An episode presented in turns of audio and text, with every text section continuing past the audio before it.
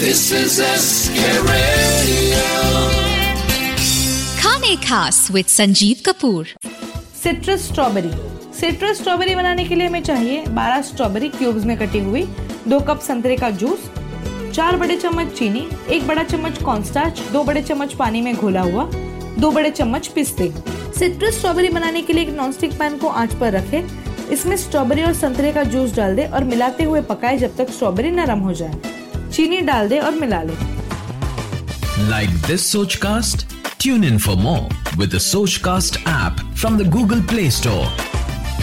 चीनी पूरी तरह पिघलने तक आँच पर रखें। अब इसे छान दे मीठे सिरप को वापस पैन में डालें और पकी हुई स्ट्रॉबेरीज को अलग रख दें। पैन आँच पर रखें और इसमें कॉर्नस्टार्च का घोल अच्छी तरह से मिला ले। सॉस गाढ़ी होने तक पका ले। छोटे छोटे ग्लास में पकी हुई स्ट्रॉबेरी के भाग करके रखें। इसके ऊपर पिस्ता छिड़क दें फिर सॉस डालें ठंडा करें और सर्व करें।